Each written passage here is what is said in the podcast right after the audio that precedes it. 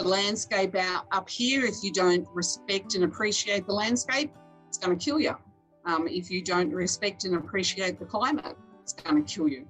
And you could argue if you don't respect and appreciate the people, um, you could also be in trouble.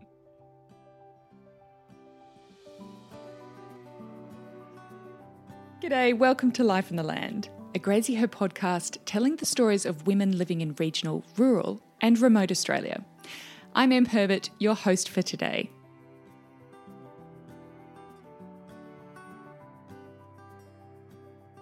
I'm sure I'm not the only one to sometimes think how good it would be to chuck it all in and head off on an adventure. It can be nice to daydream about how things could be different, even for just a moment. For Lindy Severin, those feelings weren't just a pipe dream. Speaking to Lindy, I get the feeling she's someone who isn't afraid to get stuck in and give things a go. She was the first one in her family to go to university, graduating with a business degree in her mid-twenties as a mature-age student, whilst parenting her two young kids as a single mum.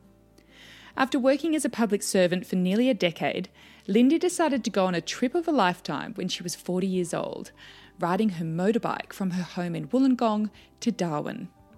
It was a trip that would change her life and eventually see her move to Curtin Springs Station, a million-hectare cattle and tourism enterprise not far from Uluru in Australia's Red Centre. Looking back at taking that first motorbike trip twenty years ago, Lindy had no idea how the holiday would set the course for the rest of her life.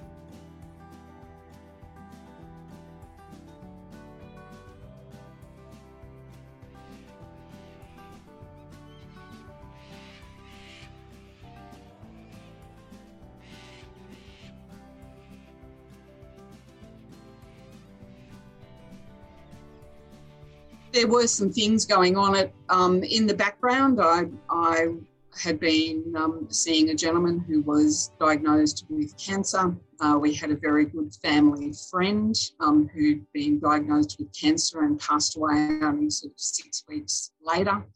Public service wasn't all that I had dreamed that it would be, uh, and particularly when you're um, my vision of what public service was and what the expectation was um, didn't necessarily align, and I didn't feel I wanted to compromise my integrity to support a politician, basically. Mm. Uh, so I was struggling a bit with that. There was the opportunity to go to Darwin, so we rode to Darwin, did some stuff, and then I rode home from Darwin on my own, and one of the stops into Central Australia, spending a couple of extra days here and going back out to the rock. I have to say at that point the landscape was um, more of a, an awareness when you've only got two hundred kilometres limit on the bike. Um, you need to do a lot of planning about what you're carrying and getting one place to the next. Uh, but it was a that was a really special journey for me, doing it on my own in the heat on the bike. Wow. I think about it now and go, what on earth were you thinking?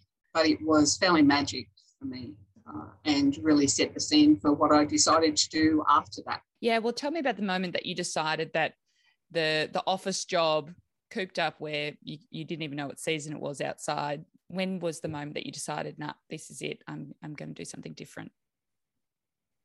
Well, certainly the trip to the Northern Territory cemented that uh, and the landscape out up here, if you don't respect and appreciate the landscape, it's going to kill you. Um, if you don't respect and appreciate the climate, it's going to kill you.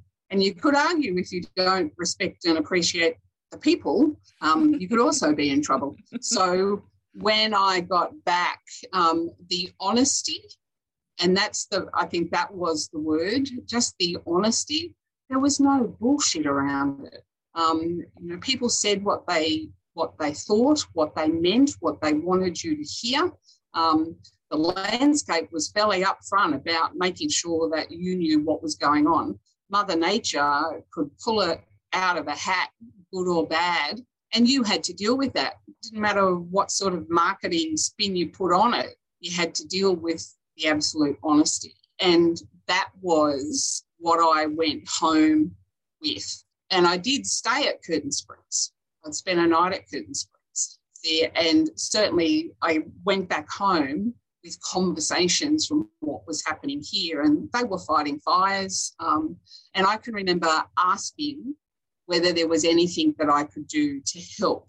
We sometimes get people ask those questions now, and you go, well, it's a little bit naive to think that someone can just step in and, and do something to help. And I was told very politely, thank you very much for your offer. There's nothing that you can do. But to watch the activity, and people that I didn't meet at that point, that I met years later but didn't meet at that point, um, doing the things that we do now every day, um, and just seeing how it all meshed together, um, was, at, and again, that level of honesty. Mm. They were walking around, coming back off the graders and out of the vehicles. They were covered in dirt. They were having something to eat and a cold beer. But so just, again, that honesty of what was happening was just so important. And that's what I took home. And when I went home, still dealing with uh, not so much transparency about working in the public service, you know, the challenges of, of people in my life being sick, that was pretty tough.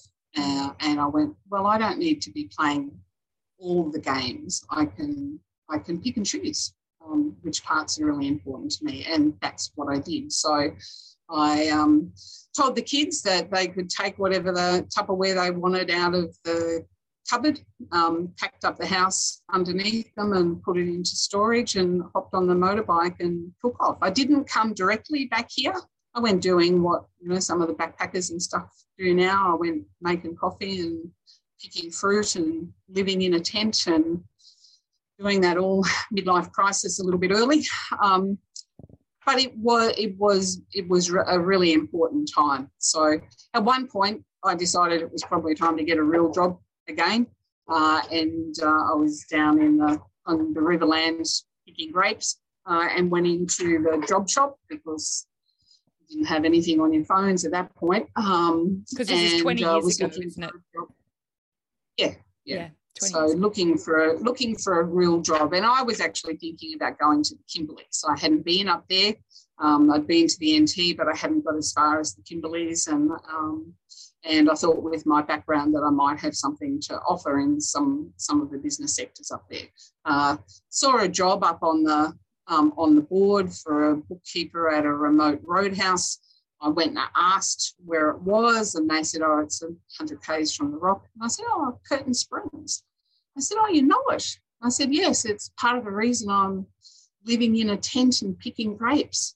Um which confused the person on the other end of the counter, that's for sure. So what was really interesting, though, was uh, that was Maydac, one of the one of the job shops. And when I did get to Curtin Springs, we used them to find staff, um, which is why the bookkeeper job was up on the wall. So I, you know, I thought that was quite interesting um, over time, just those those connections. Um, and we, I got to be quite quite good friends with the, the lady on the other end of the phone at Maydac over that time um, after I got up here. So I you know, applied for the job.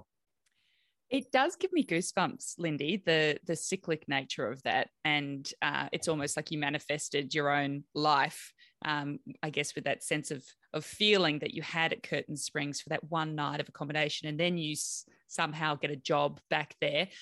What was your first yeah. impression of your now husband, Ash, boss of Curtin Springs? Well, well, there's a couple of parts of that story. So I, you know, finished the grape cutting contract that I was on, and and uh, and then it was going to take me a couple of days to get up here. So I called and left a message um, with whoever answered the phone saying that, you know, I'm going to be there on Wednesday. Um, I then get a phone call back, answer the phone, going, hi, this is Lindy, and uh, Ash is on the other end of the phone going, and who the fuck are you?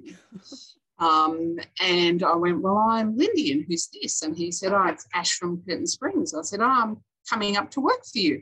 And he said, I didn't employ you. Start talking.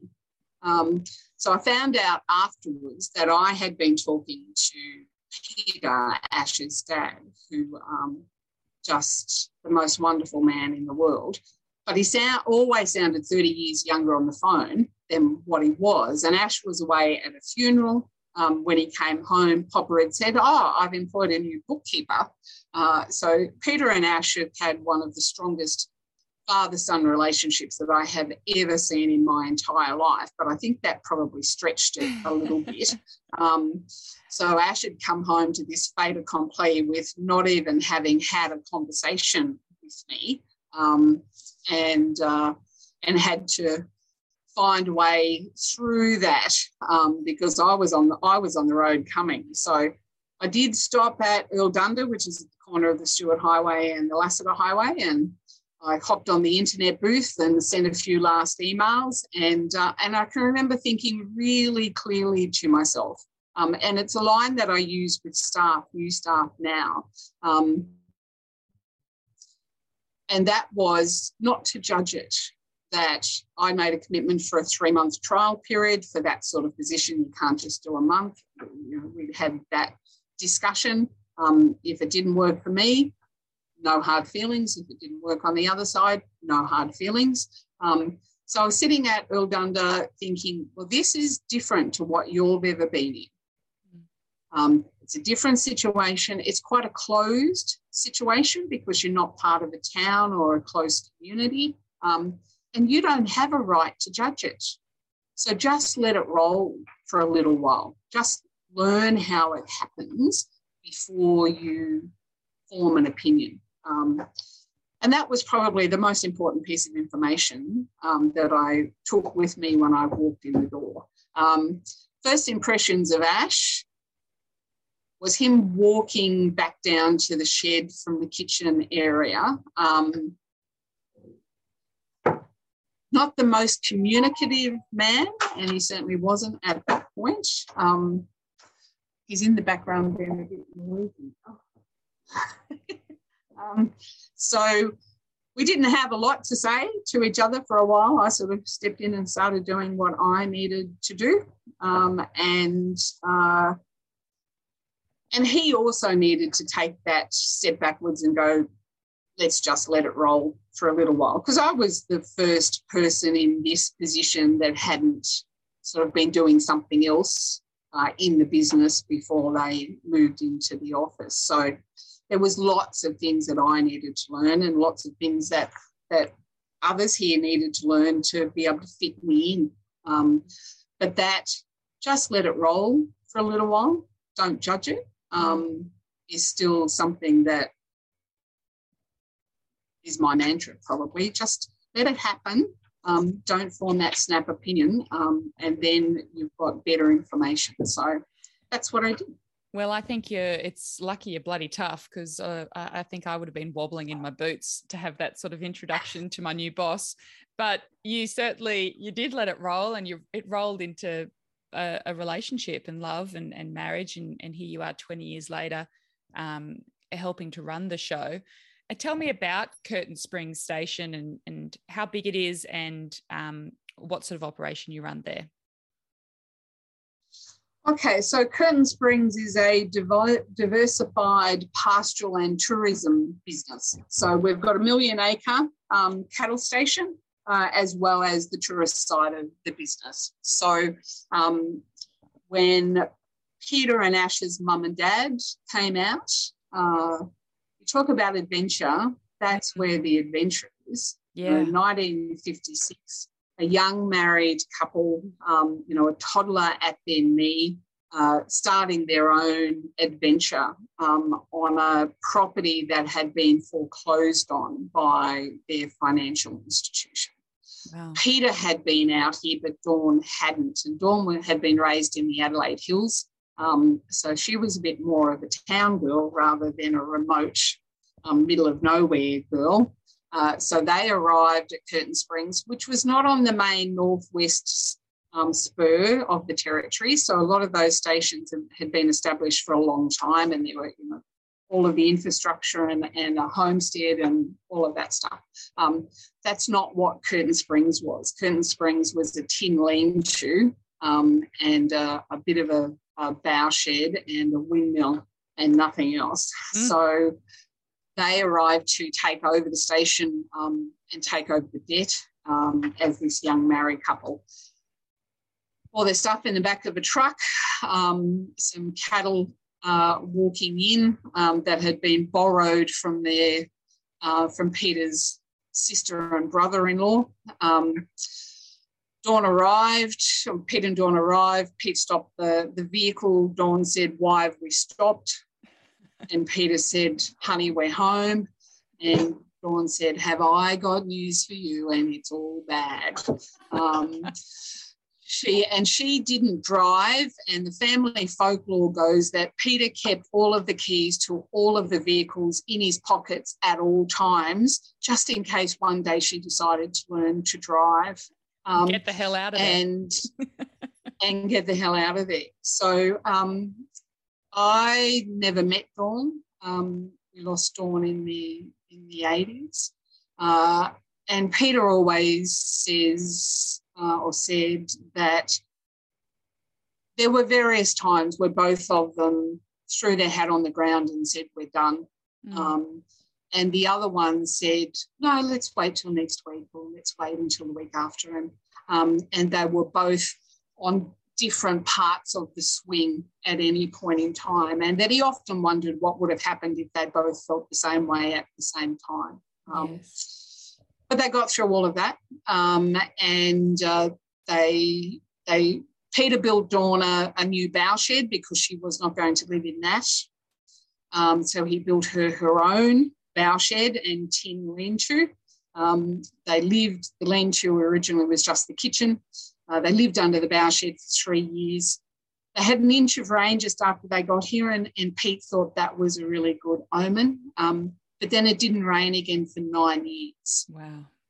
So Dawn didn't know that the bough shed covering wasn't waterproof because she didn't have any more than two or three mil of rain in any one year um, or at any one time. Nine years. Oh.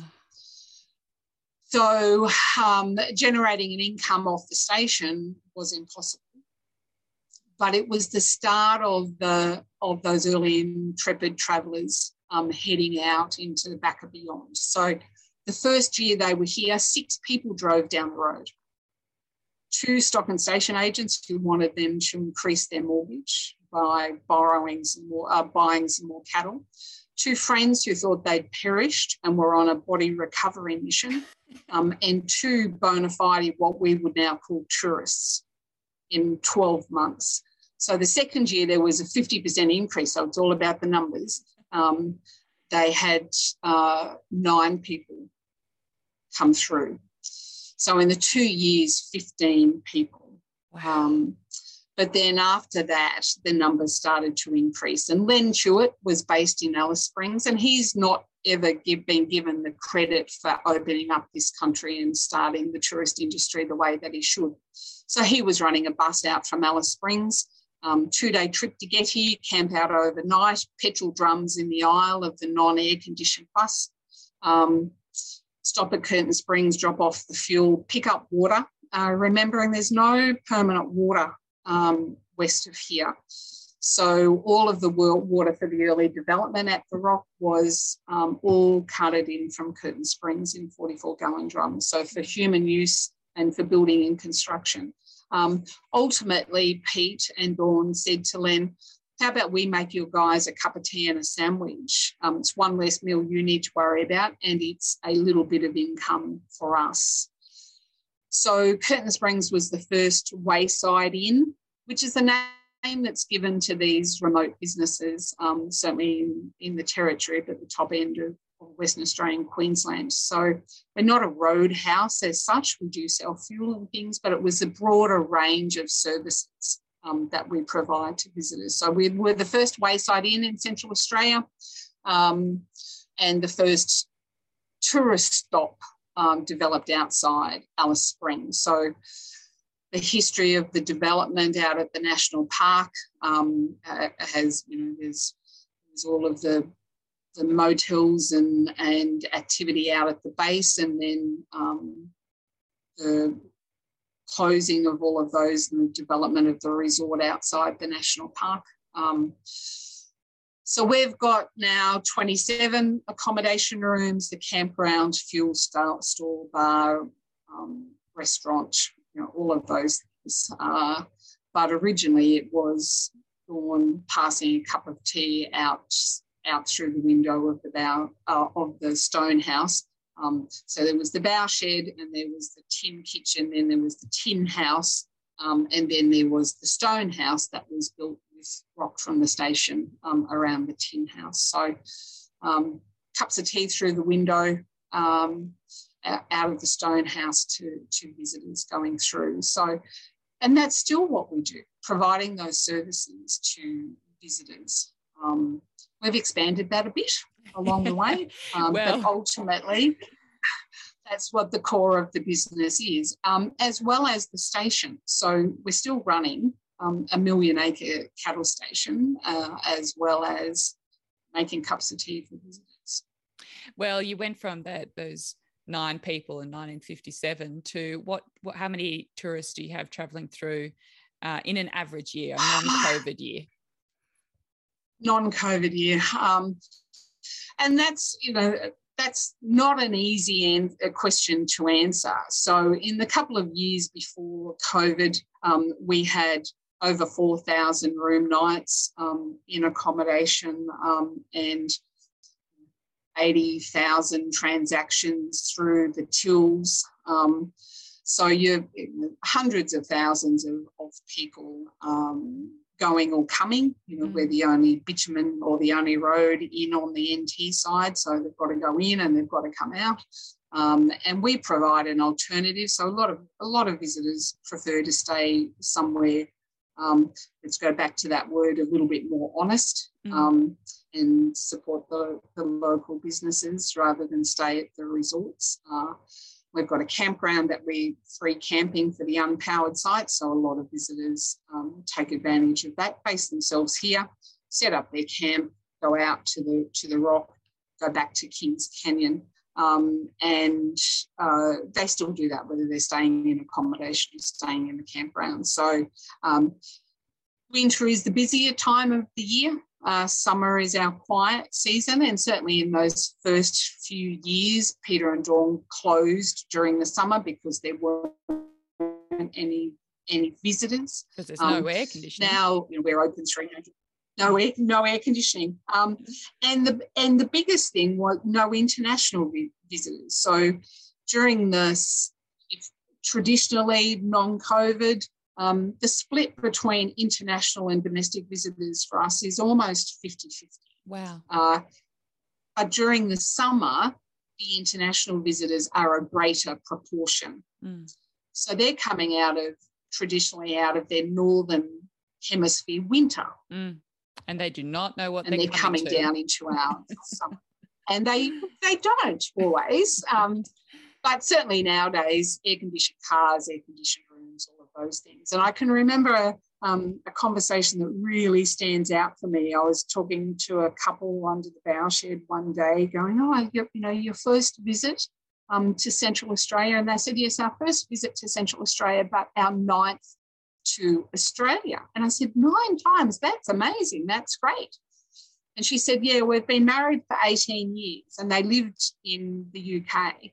Um, And I, when I married him, I said I would do one winter, one northern winter, but every second winter you needed to take me to the southern hemisphere.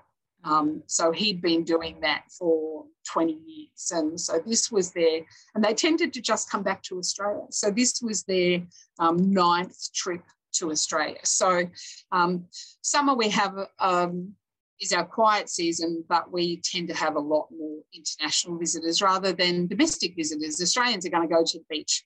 They're not going to go to the desert during the summer. Um, although I say, and certainly over the last couple of years with COVID and thinking about how do you pitch the region, um, you really can't call yourself an Australian until you've done a summer in the desert, uh, I think should be the way that we should be running it. But um, so, yes, yeah, so we're open all year. Uh, and uh, sometimes busier than others, obviously. Um, and that's the same on the station. Sometimes of the year are busier than others. And you are the only, I, correct me if you're wrong, but if I'm wrong, but you are the only station to run Murray Greys, is that correct? Cattle? Murray Grey cattle? Yeah, yeah, mm. certainly in this part of the world. So Central Australia, we're below the tick line. Um, we don't have to have the Brahman or Brahman cross to, to deal with that tick resist or to offer that tick resistance. Um, and we don't sell into the live export market. And the vast majority of anything selling into the live export market, again, needs to be um, a Brahman or a Brahman cross or a Brahman breed um, to help with that tick resistance. In Central Australia, if you want to sell into the live export market, you run those cattle, um, but you, we don't have to because of the landscape. So Central Australia is predominantly British bred cattle um, and selling into the southern markets of either directly to slaughter or to, um, or to the feedlot. So it's a lot of Angus, Shorthorn, Hereford in the region. Um, Ash has always uh, loved the Murray Greys, the, you know, great mothering ability, wonderful quiet temperament, um, uh, ability to survive in the landscape. There's a lot of people sort of hear that we've got Murray Greys and go, oh, but they're, you know, they're really soft. How do they survive? Nah. Hard as nails, um, cope really well. Um, and because they're very placid, they just get on with it. Roll with the flow. Don't judge it. Back to the don't judge it stuff. Don't and form just an roll opinion. With the flow.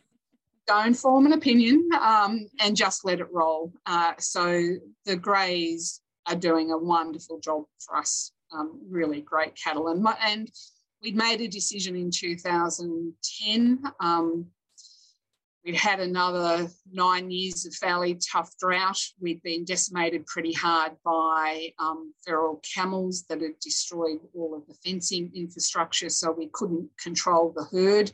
Um, we couldn't control the breeding, so we had a line of really small, lightweight cows that were either small because it was the wrong bull with the right cow at the right time, um, or because they hadn't had anything to eat before or after they were born. So we went, now's the opportunity for us to really make that change. So we um, we sold about um, twelve or thirteen hundred cows uh, and we bought three hundred Murray Grey cows um, mm. and have rebuilt the herd from there. So the majority of the herd now is, is grey, um, which is just really magic to look at, um, something Ash had been wanting to do for a long time.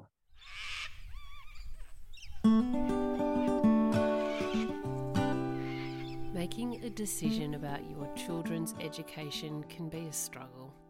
Boarding school is something that many children from rural, regional and remote areas experience in their lives.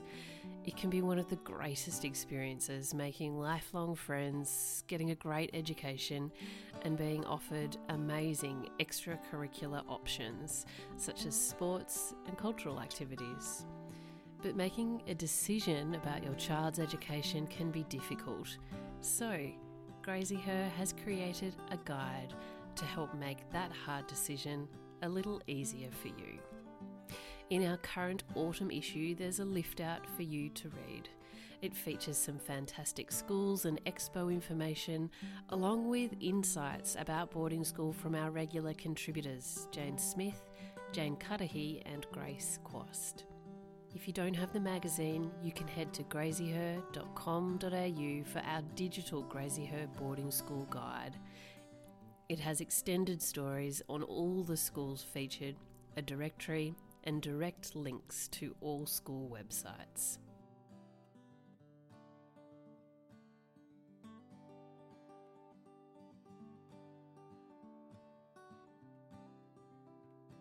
And you run about three and a half thousand head of a self-replacing um, mob, but you don't muster with horses and choppers. How do you muster your cattle?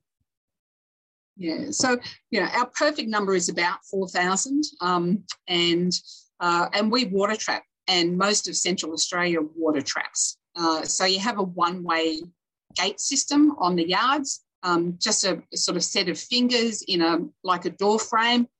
And the cattle have to walk through the one-way gate system, same as pushing the trolley into the supermarket at Woolies or Coles, where you can push it one way, but you just can't push it back the other way. Very simple mechanical system. Um, so you've got an in-trap facing one direction and an out-trap facing the other direction. So because we control the water, very rarely that there's any water laying in the landscape, and there's no permanent water in the landscape. Um, so when you control every drop of water, then you can water trap, because every single drink that they need, they have to walk into the yards to get it. So um, historically, we've used horses and helicopters. Um, now we simply use the water trapping. So the cattle put themselves in the yard um, when they need to get a drink. So all you do is close the out trap off so they can still get in to get a drink. Um, you set the traps late in the afternoon and you go back in the morning and see what's come in to get a drink overnight. Uh, the benefit of running a long, what we call a longitudinal herd, is that cows don't need to drink every day. Um, horses like to drink every day. Cows don't need to drink or don't want to drink. So they can go in and get a drink, get a big belly full, go and lay in the shade, do a big wee, go back in, fill up again, um, and go out walking two or three days feeding, and then walking back two or three days feeding.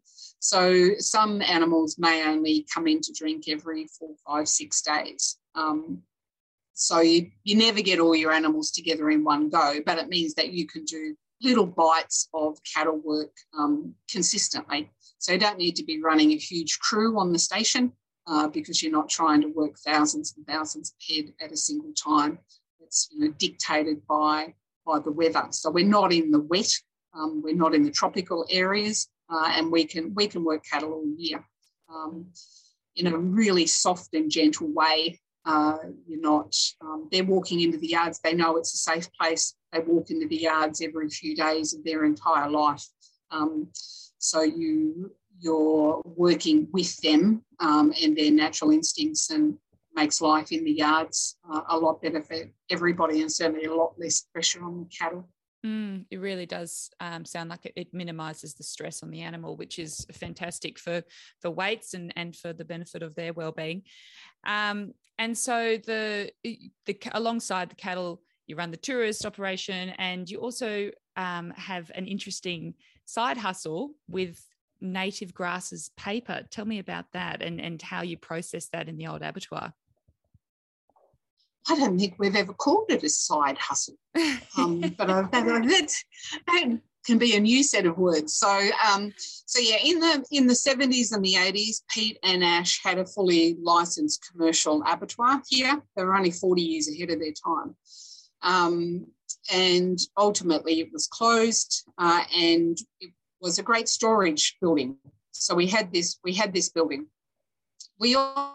also had a lot of questions being asked. So we had the global financial crisis, we had the live export ban. Um, so although we don't sell into the live export market, um, that ban had an impact on every single beef producer in Australia in mm. the couple of years following that.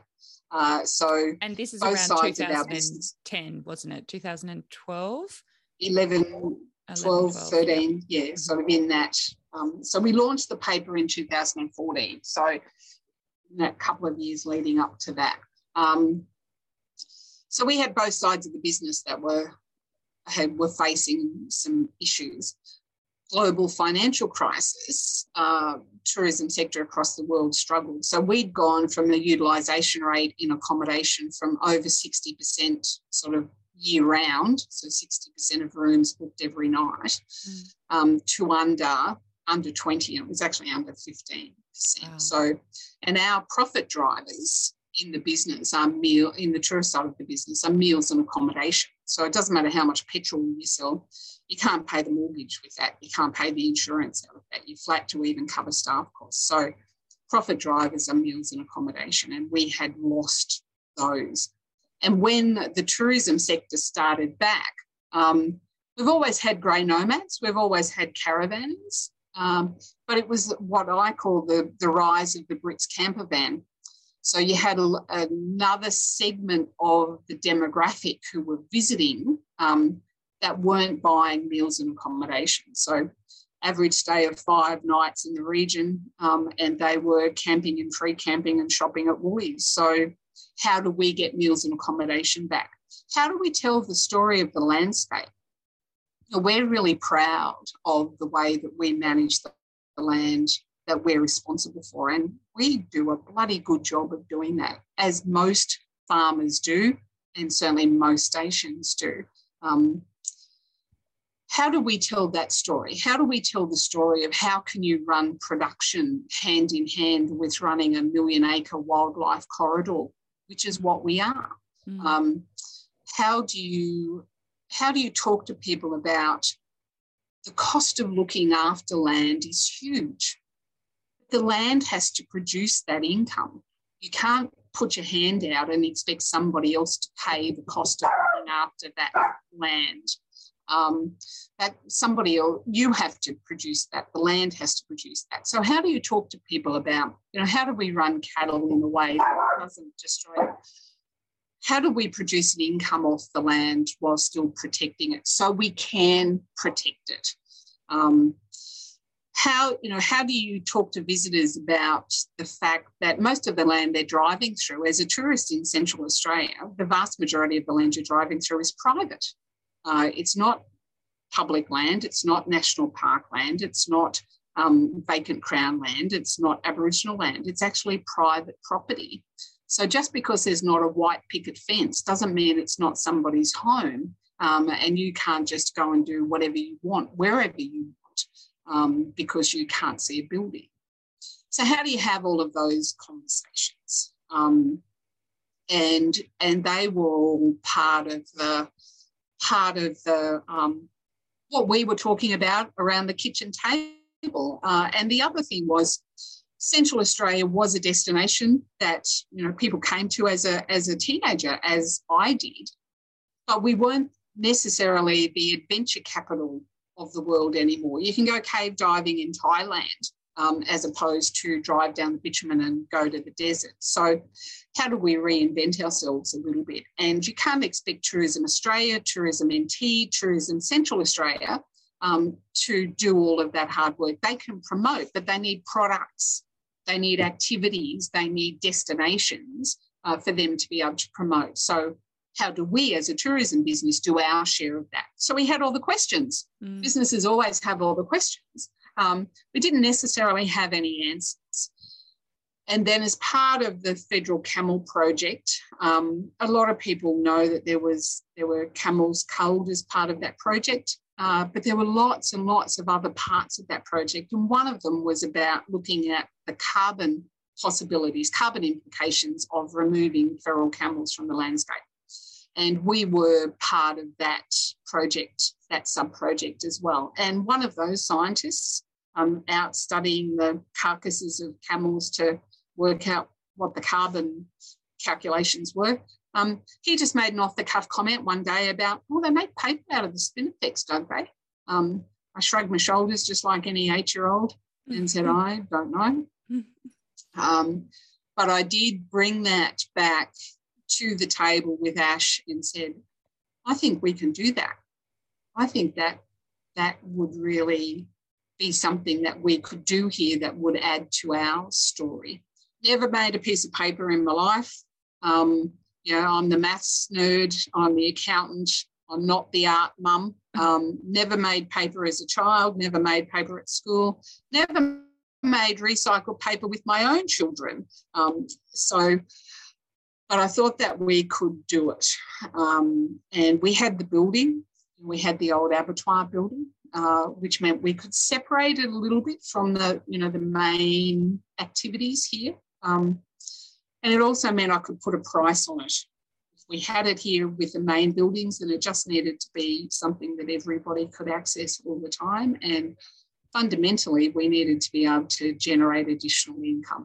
Mm. Uh, so we could separate it, we could put, um, put a price on it. So we go out, we cut the native grasses, so all of the native grasses. So, yes, we use Spinifex. Um, We use oat grass, kerosene grass, woolly butt grass, um, oh, kangaroo grass, you know, all of all of the different grasses. And we've got, you know, dozens and dozens of different varieties of grasses um, on Curtin Springs, of native grasses.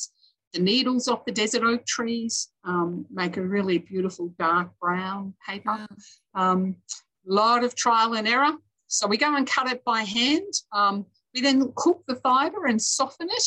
Um, so think about taking it from dried spaghetti to cooked spaghetti, so making it soft, and then beating it So mashing it up and turning it into a, a pulp and then pulling the individual sheets um, of paper. So every piece is handmade, every piece is different, um, can't be duplicated.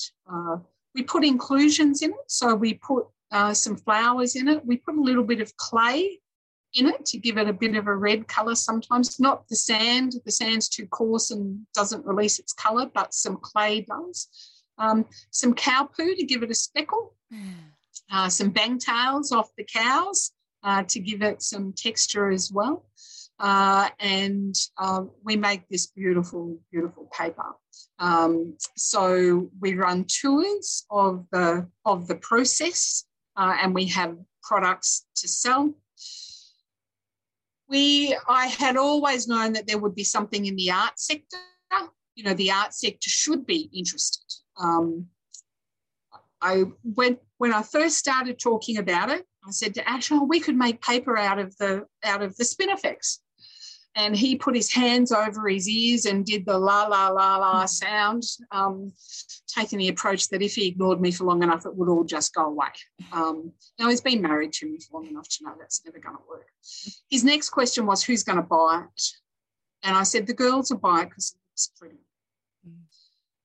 And there should be something in the art sector. And my thinking was as simple as, if you as an artist couldn't sell your depiction of the landscape on the landscape, if you couldn't sell that at a premium, you needed a new marketing lady. Mm. So um, I didn't know what that would look like, but I thought that there should be something. Um, now, uh, our daughter Amy came home um, to spend some time back here, and she came into the office one day and said, Mum, I need to talk to you, and shut the door. Uh, Ash headed out the door and said, just let me know what that's all about when it's finished, because um, uh, those conversations can sometimes not be easy. Uh, but Amy said, I think that we can use the paper to make beads and then use the beads to make jewellery. Uh, And I think that would really add to the story. Um, and she's been doing that. So she that was our step into the art sector. So we were able to use the jewellery then as a step into wearable arts, sustainable couture, eco-fashion. Um, we've had about twenty artists in residence come through now. Obviously, COVID put a stop to them, and we're not sure what that program will look like into the future. Uh, so that opened um, the doors into the arts sector um, as such. So in our spare time, so straddling the pastoral industry and the tourism industry and the art sector, um, just for something different every day. But the, the paper is, um, but when we pull a piece of paper off the board, that's got the texture um, of the fibre, could have seeds in it, could have flowers in it, um, and it's just breathtaking.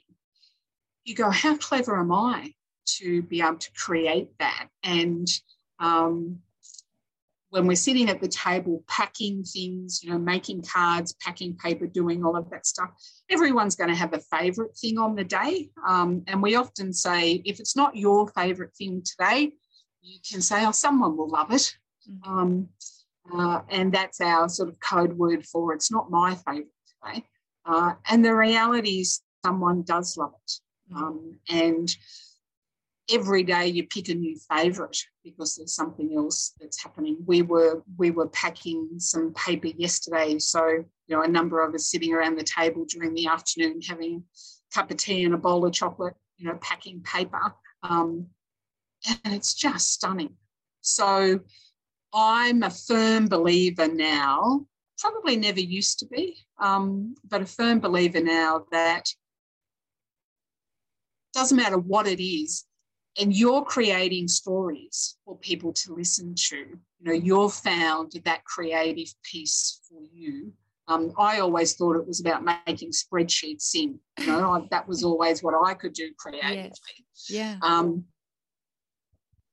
But I think that's something that we really, everyone needs to find that thing that they can create and feel proud of. And it gives you a buzz. Mm. You know, it's being really honest about it, it, it makes you feel good. So, um, and visitors really love it. Uh, so we do tours. We do tours of the, of the paper making process. Um, there's paper products for sale. Uh, if you can get ten of your nearest and dearest together and want to come out and spend a, a few days, we can we can do workshops, you know, go through the whole process and let people immerse themselves. We do workshops like that for international art groups and domestic art groups as well. It is such a beautiful way to gently take a piece of that landscape home. And we always say, you know, take memories, not objects, from a place that you visit. But that is a way that you can really um, to tell the story to others back back home that haven't been with you on the trip. It is such a very gentle way. And, and I really do like the way that you say that you're telling the story of the landscape, because it is a product of the yeah. landscape. Um, and diversification is such a buzzword, but that's such a unique offering, which doesn't normally spring to mind in desert country, but there are such gorgeous uh, flora and fauna out there that are so oh. unique to that, to that area. The, the intricacy of the landscape. Uh, you know, we were talking earlier about, uh, you know, teenage eyes not necessarily seeing that. Um, and our landscape is huge. Um, and we've got lots of big things in it. You know, there's big rocks and there's big sandhills and there's big distances. But it's what happens at the ground level um, that just fascinates me. Uh, and one of the favourite things that I do is go over onto the sandhill with the grandbabies and the and the reptile track um, book and go go find the story of what's been happening. We may not see the marsupial mice. You may not see the little lizards because um, they're going to hide up in the spinifex. And so you you know they're there, and you can you can read the tracks and you can tell the story um, of what's been what's been happening. So, um, and that level of intricacy, the landscape has more happening in it than you can possibly imagine. Um, and every single time, every single time we go out onto the station, um, and Ash has been doing it, you know, every day since he was three, every single time he'll come home and go, I saw this, or I saw that, or I saw something different, you know. The light's different on the day; it's shining on a different rock as you're driving past, or you see a different tree in the, in you know off on the horizon that's got the sun shining on it today. Um, just, just amazing um, every single day. Yeah, it's absolute magic, and I think it you can't not have a profound experience with that sort of space and landscape around you, especially for visitors. I mean, you grew up in the Riverina region. It couldn't be more different, but at the same time, just this, it's so spectacular. And I think the awe and the wonder, it really get, helps you to touch base with those emotions, which can get pretty numbed out in our very digital worlds and busy, busy lives. Uh, you know, the last two years, they've been pretty tough, and you and I spoke last week and and you said they've been tough financially, spiritually, emotionally and physically. Just how has it been having not had that tourist base come through and and the false start of last year, thinking that things were going to reopen and then not? I mean, how have you got through that? It's been tough, um, and I think any small business in Australia, it doesn't matter what sector you're in, um, it's been tough. Uh, and uh, twenty, twenty twenty, um, eighteen, nineteen, twenty were also really dry here. So uh, we had, um, we lightened the load as far as cattle were concerned in early two thousand twenty um, because Ash didn't believe we were going to get the summer rain, and we didn't. It didn't rain until March twenty-one. So we had... Um, and it was it was a really hard dry. Um, so uh, we, we sold some cattle um, at that point. And it's I know I'm digressing a little bit, but a lot of people say, oh, but you've had some good rain now. So, you know, and cattle prices are good, so you must be rolling in it. You go, yeah, no. Um, we had some rain in March twenty twenty. We'd sold everything that we could possibly sell. Um, and to leave us with the core cow herd. Rained in March, cattle need to, cows need to put on some conditions so that they can then cycle, exactly the same as us. If we're not physically well, we don't cycle.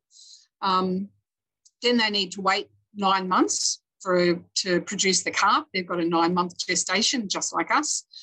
And then that calf has to grow for a year um, before you've got something to sell. So it's two years after the rain before you can generate an income from that rain event. Uh, so we're, you know, we've got a lot of calves on the ground now, and we've we've had good summer rain over this this summer. Good rain in November, good rain in the last month or so, um, and cattle in just amazing condition. They're just wonderful. Lots of calves on the ground and lots of bellies full again. So you know that will roll um, and give us an income towards the end of twenty-two. As far as the tourists are concerned, it's been just awful. And um, most small businesses and others, it's not just small business, but it, you know, that's the platform we're sitting on, the inability to be able to make any decisions, the constant changing, um, but still the pressure from outside to be planning ahead.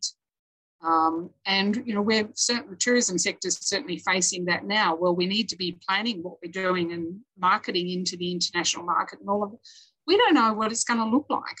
Um, and that level of uncertainty has been a challenge. Um, the constant changing of the rules and the impact on the ground of decisions that were made, um, knee-jerk reactions that were were made that had an impact that we then just had to roll with the punches um, with no acknowledgement of the disastrous results of some of those decisions. Um, we consider ourselves to be extremely fortunate in that we've been able to increase debt.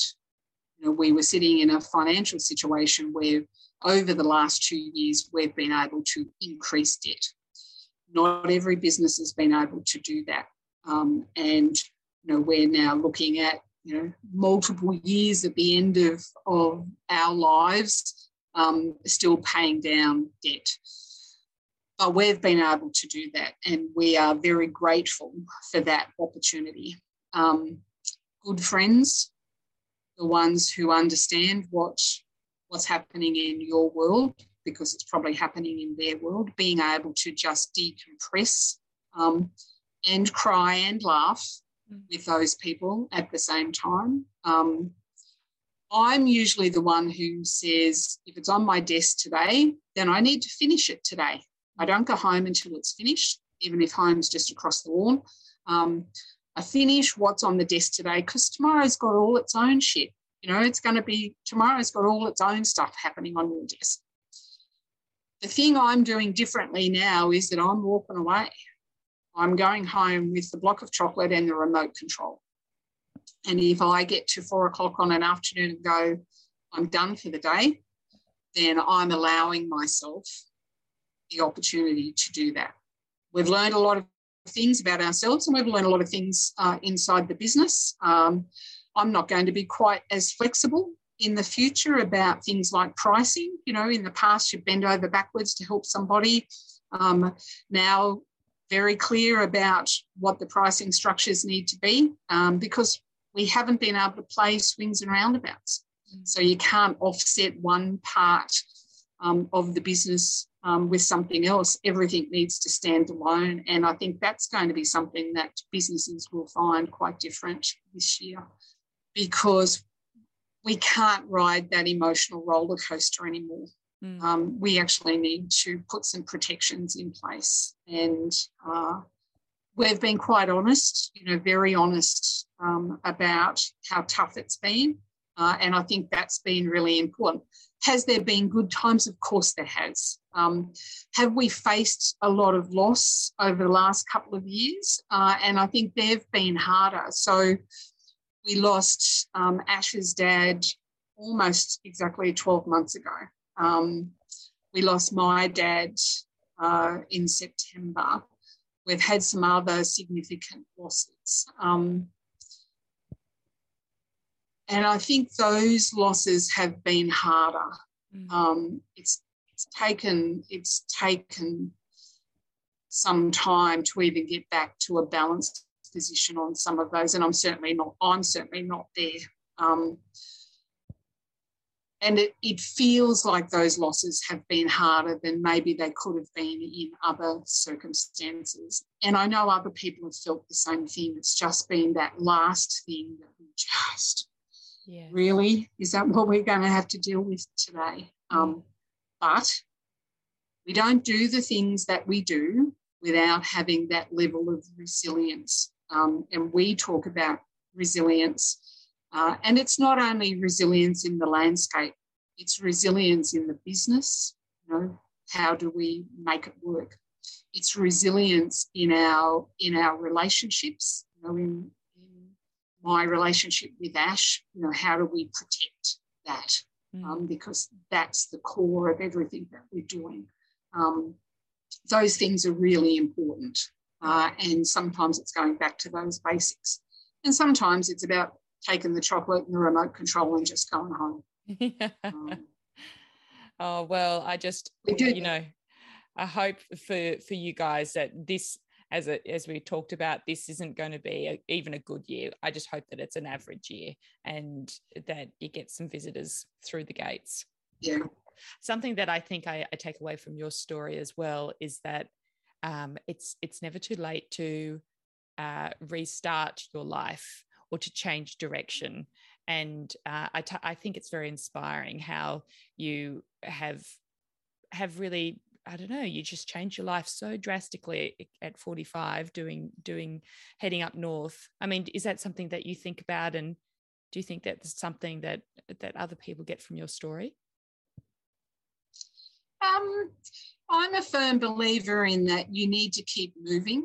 You know, it's a little bit like Um, your tennis coach telling you that as long as you're moving, you can respond.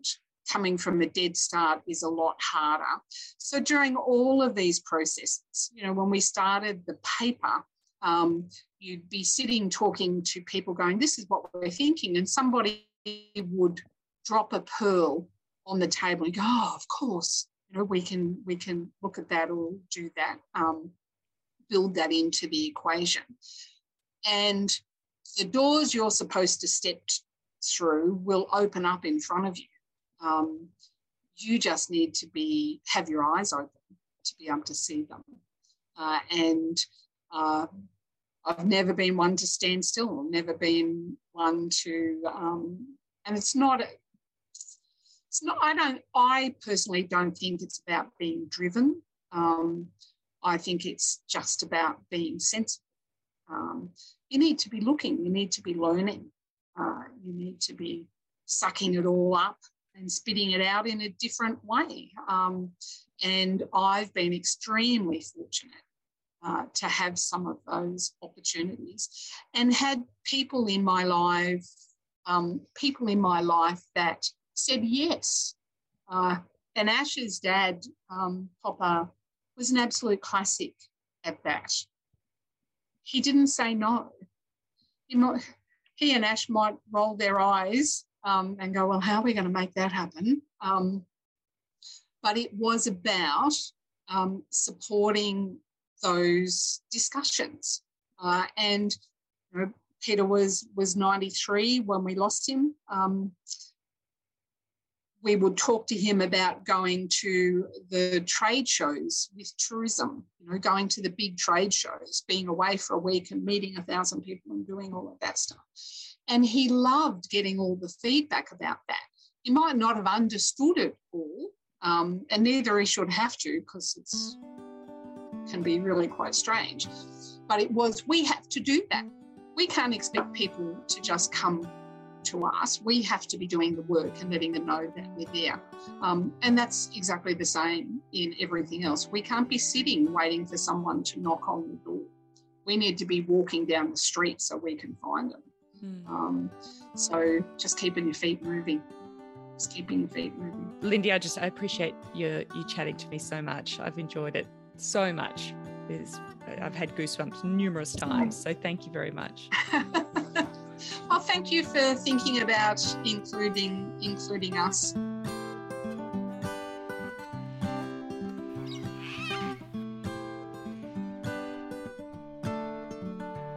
This was such a refreshing conversation. I love Lindy's straight talking, her aptitude, and her honesty around how the last two years have been for her. Life on the land ain't easy, but throw in a pandemic, a crumbling tourism sector and some dry, difficult times, it certainly sorts the wheat from the chaff. I love Lindy's appreciation for the landscape around her and what she calls the million hectare wildlife corridor that she, her husband Ash and their team are custodians of. I love how they've pivoted to adapt and how they'll continue to innovate through whatever comes up next. I wish them an average year, and I can't wait for my next trip to the N T to drop in for a cuppa. Don't forget our autumn issue of Graziher magazine is on the stands at a quality newsagent's near you. Pick up your copy and get ready for all the inspo. Bring on chunky knit season. And if you have a moment, the team and I would so appreciate if you could rate and review the podcast on the platform you're listening from right now. It truly helps others to find us. Until next time, keep well. This is a Graziher podcast produced by Manson and Company.